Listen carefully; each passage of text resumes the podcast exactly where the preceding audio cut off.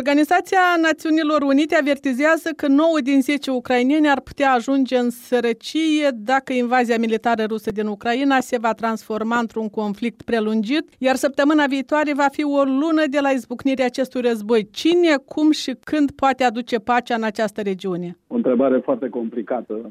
Contextul extrem de complicat și foarte agresiv este unul care se pare va dura.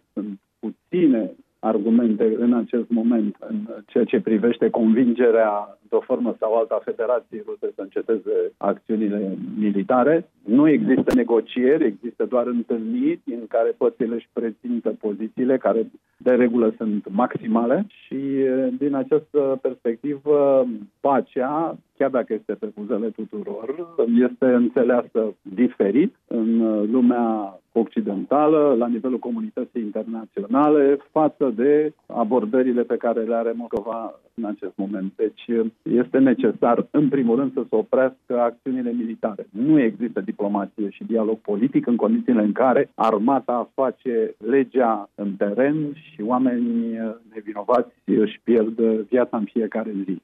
În egală măsură însă este extrem de important faptul că se desfășoară un tip de negociere intermediere. Practic, toate statele și cei care reprezintă comunitatea internațională sunt implicați în acest moment în dialog atât cu diverse nivele de decizie din Federația Rusă, cât și din Ucraina. În ce măsură această situație își va găsi o finalitate pozitivă mai rapid, Sigur, ne dorim cu toții, dar deocamdată, la întrebarea dumneavoastră, este foarte greu a se face o predicție. Evident, oamenii suferă și din cauza războiului, dar și din cauza unei situații economice care poate deveni uh, extrem de complicată.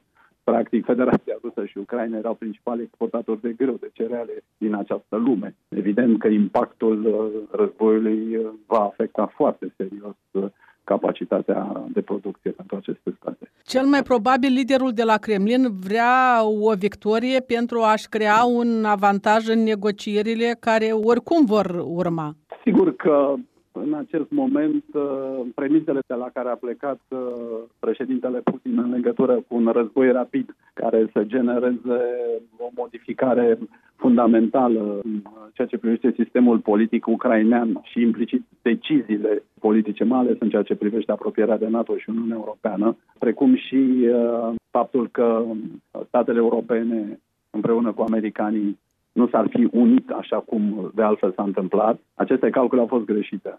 Și, în mod evident, în acest moment, președintele Federației Ruse încearcă să își adapteze strategia fără a abandona însă dimensiunea militară. Faptul că totuși există întâlniri și există dialog reprezintă un semn bun. Așteptări însă foarte mari, cel puțin pe perioadă scurtă, nu cred că se pot face. Mai mult decât atât, există temerea că la un moment dat, după ce războiul fierbinte se va opri, va urma o perioadă destul de îndelungată de război rece. În plină desfășurare a acestui război ruso-ucrainean, secretarul de stat uh, american, uh, domnul Blinken, a vizitat Chișinăul și a vorbit despre un statut special pentru regiunea transnistreană în componența Republicii Moldova. Între timp, într-o rezoluție a adunării parlamentare a Consiliului Europei, Transnistria este recunoscută drept zonă de ocupație rusă.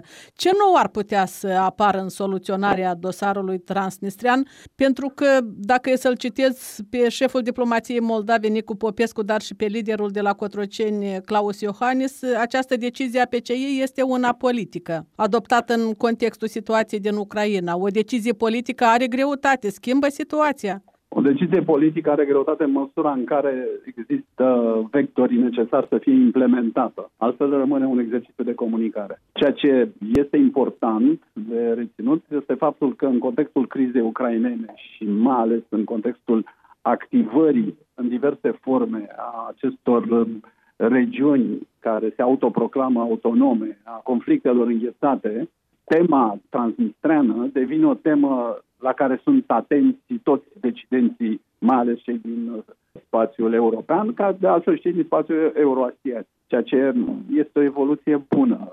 De foarte multe ori, din păcate, problema transnistreană a fost trecută foarte jos pe agenda interesului chiar uh, european. Dar, sigur că nu e foarte clar ce va rezulta de la masa negocierii. În acest moment, uh, toată lumea este atentă însă la Republica Moldova. Toată lumea privește cu foarte mare preocupare dezvoltările în zona transnistreană și mai ales la gurile Dunării. Deci, cel puțin din punct de vedere al atenției comunității internaționale și implicita unei decizii ulterioare, situația de astăzi uh, este mult diferită de ce s-a întâmplat în trecut.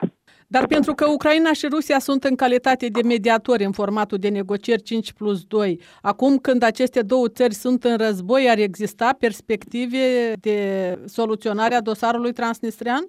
Este foarte greu de făcut o predicție din acest punct de vedere și nu știu dacă în acest context ar fi bine ca dosarul de transnistrian să fie dinamizat. Nu știu dacă acest context în care se discută foarte serios de compromisuri majore cu implicații pentru anii care urmează, există liniștea și echilibru necesar pentru a soluționa dosarul transnistrian. M-aș bucura, sigur, ca acest dosar să fie rezolvat prin respectarea suveranității și integrității teritoriale ale Republicii Moldova, așa cum este normal. Dar uh, nu am elemente care să fie cât se poate de încurajatoare în legătură cu acest aspect.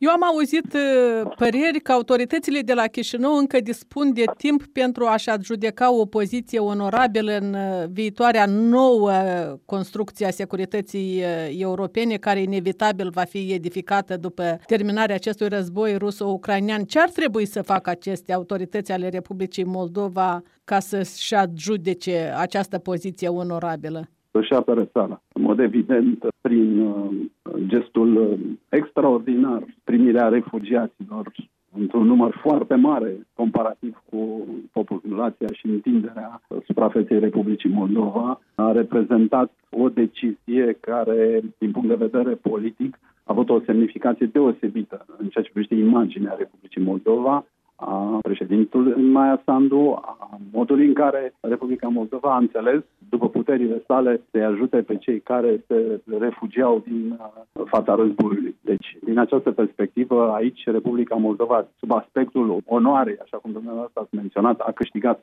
foarte mult. Dar Republica Moldova nu trebuie lăsată singură, pentru că la un moment dat poate fi excedată de, pe de o parte, presiunile securitare, pe de altă parte, de uh, valul migrator. Aici depinde și de modul în care se va desfășura acțiunea militară în Ucraina. Deci, în acest moment, Republica Moldova, din punct de vedere al onorabilității, este într-adevăr într-o zonă extrem de semnificativă și importantă. Președinta Comisiei Europene, Ursula von der Leyen, a declarat că acum a început calea europeană a Ucrainei și Republica Moldova a depus o cerere de aderare la Uniunea Europeană. Credeți că se deschid capitolele de negocieri? În scurt timp va dura mult această procedură? Nu atât de repede pe cât și-ar dori fie Ucraina, fie Republica Moldova sau Georgia. Parcursul european însă este unul garantat. Sigur, nu se va ajunge la o perioadă maximă de evaluare din partea executivului european, și anume 18 luni, dar în orice caz, de peste noapte, integrarea nu poate fi considerată sigură, dar, evident, odată ce a crescut exponențial interesul de securitate al comunității europene și euroatlantice, grăbirea procesului de integrare și determinarea partenerilor europeni în apropierea Republicii Moldova vor deveni tot mai evidente. Pentru că Moscova contestă întreaga structură de securitate europeană creată după căderea comunismului, se sugerează că Europa este în pragul unor schimbări politice majore. Pentru dumneavoastră e clar care ar putea să fie aceste schimbări majore? Se schimbă hotarele cumva? Nu, nu, niciun caz. Modificarea prin forță a frontierelor nu se va accepta sub nicio formă. Nici Federația Rusă nu va reuși să obțină un precedent din această perspectivă. Ceea ce este însă important este că astăzi, din ce în ce mai mult în cancelariile occidentale, se consideră că zona de proximitate față de estul Europei, în care este inclusă și Republica Moldova, reprezintă regiuni de foarte mare interes, de mare preocupare, deci și din punctul de vedere al deciziei politice, economice, investiționale, militare, după părerea mea, această regiune în care se află Republica Moldova, România, în jurul Mării Negre, vor beneficia de o atenție și de un proces decizional mult mai elaborat decât cel de până acum. Credeți că Rusia acum are în vizor Republica Moldova sau nu, nu preocupă Kremlinul? Se află în cercul strategic al preocupărilor Kremlinului. Republica Moldova, dar în egală măsură apropierea militară, agresivă de Alianța Nord-Atlantică reprezintă o temă pe care Republica Moldova sigur că o are în vedere. Moscova în egală măsură consideră oportunitățile din această perspectivă, dar, ca în orice zonă de proximitate, situațiile se pot schimba de la o zi la alta. Iată ce se întâmplă în Ucraina nu a fost prevăzut și nu a fost anticipat la magnitudinea și dramatismul acțiunilor militare, practic de nimeni din spațiul occidental. Bucureștiu poate face mai mult acum pentru Republica Moldova, pentru că despre solidaritate s-a vorbit foarte mult în cadrul întâlnirii pe care a avut-o Maia Sandu cu Claus Iohannis la Chișinău. Ar putea face mai mult România pentru Republica Moldova și ce ar trebui și ce ar putea? România trebuie să facă tot ceea ce este în putință pentru Republica Moldova. România trebuie să fie alături de Republica Moldova din foarte multe perspective, mai ales în ceea ce privește cooperarea economică investițională pentru a asigura acel nivel de încredere în Republica Moldova. Totodată România trebuie să facă mult în capitale europene și la Washington, în sensul de a clarifica și aduce foarte sus pe agenda acestor state partenere ale României în NATO și în Uniunea Europeană tema Republicii Moldova, pentru că nu poate exista securitate la frontiera Alianței Nord-Atlantice și a Uniunii Europene fără stabilitate și predictibilitate în ceea ce privește securitatea Republicii Moldova.